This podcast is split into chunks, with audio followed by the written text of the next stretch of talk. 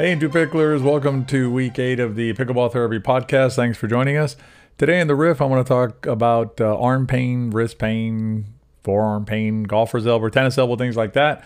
But before that, I'm going to give you some tips about how to continue your pickleball improvement. Specifically, we're going to talk a little bit about what not to do or what to avoid that'll hamper your improvement. Let's get into it. Every week, players ask Lori or me about the Into Pickle Academy. They want to know more about our online courses and what they're about.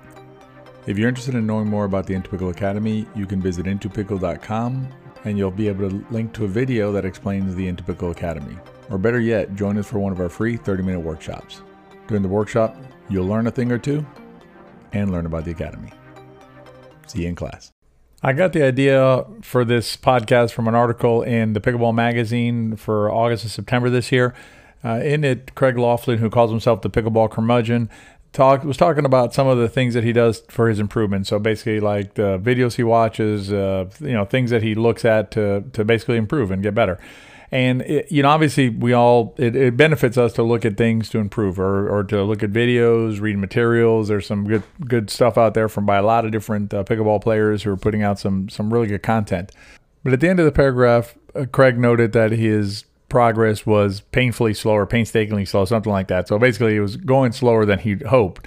And that got me to thinking about one of the things that can happen, or one of the the risks that we take when we're viewing information or receiving information is information overload.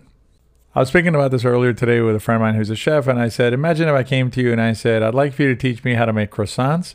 I want to learn how to be a master Indian cook, and I also want to learn how to make the most amazing desserts ever all at the same time. Well, obviously that's too much. I mean, I'm not going to do any of those things particularly well, and I think that happens to us when we when we're playing pickleball or we want to improve in pickleball.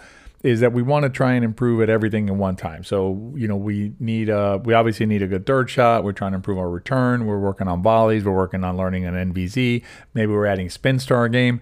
And so we're trying to do so many things at one time that we don't we end up not doing any of them particularly well when we think of improvement into pickle, we think of it incrementally. So basically, like uh, just you know block upon block. If you think of Lego blocks, you know if I'm going to build a Lego house, I got to start with the first layer of Legos and the second layer of Legos and and keep on going.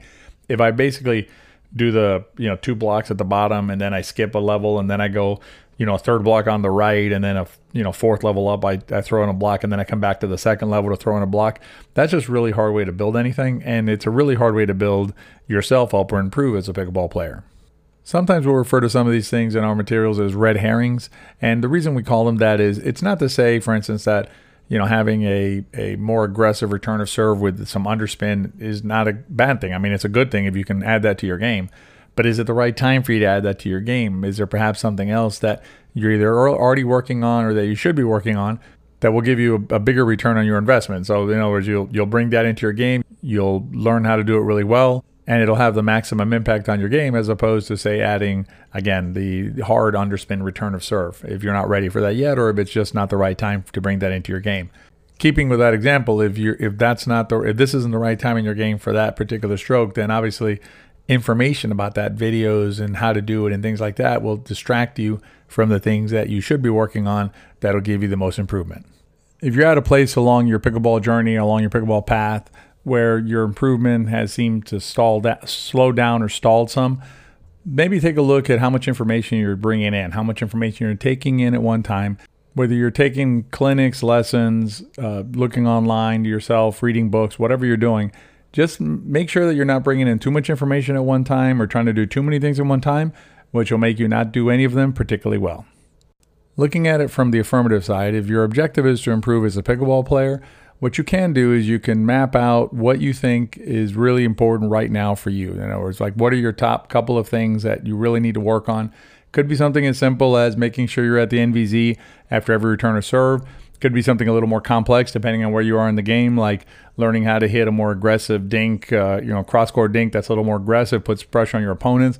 Whatever it is, pick the things that will give you the best return or, or give you the most impact in your game couple of things only, and then focus on those things. Find the videos and materials that deal with those things, work on them, bring them into your game. Once you've mastered them, then you can add the next two things and then the next two things as you go down and continue your path to improvement. This approach will help you a couple different ways. One, it'll help you avoid going down paths that you don't really need to go down right now. They're not really where you need to be. And you won't waste time and energy doing, you know, or, or trying to figure out things that just aren't necessary to be figured out right now. They can wait till later. The other thing that'll avoid you doing is exactly what we're talking about in this podcast, which it'll avoid you from bringing in too much information, just overloading your mind, overloading your, your yourself with so many different things that when you go out there and play, you know you're trying to do seven different things uh, in a two-hour pickleball uh, session when you're playing, uh, just not going to happen. So again, pick one or two things, go out there, work on those one or two things, give yourself some time frame to evaluate whether uh, you've accomplished those things or you've achieved where you want to be with those things. Once you ma- uh, master those, once you climb those hills, so to speak, then you have you can pick the next two and the next two, and uh, next thing you know, you'll be 5.0. When we come back, I'll give you some tips and thoughts about arm pain, tennis elbow, golfer's elbow, wrist pain, etc. Stay tuned. You'd like to help your friend or family member learn how to play pickleball, but how? Now it's easy. Pick up a copy of Play Pickleball, a beginner's guide. It's the most complete guide to playing pickleball. Available as a digital download or in hard copy at intopickle.com or at Amazon.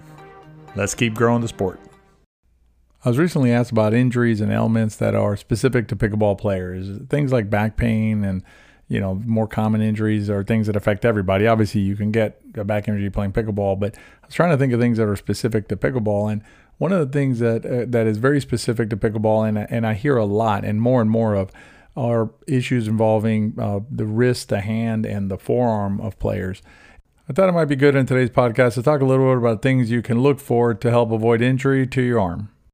I need to be clear that what I'm going to talk about today is not medical advice. I'm not a healthcare professional. What I'm sharing with you are personal experiences that I've had with my arm and just some general observations about different things that may cause uh, injury or fatigue uh, to your arm, particularly to the smaller muscles and to the tendons that are in the, in the forearm area.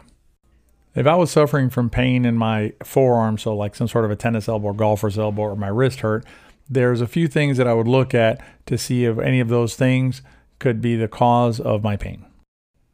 The first thing I would look at would be my paddle weight. And I don't mean just the general weight of the paddle, whether it's, you know, 7.6 or 8.2 ounces or 8.4 ounces.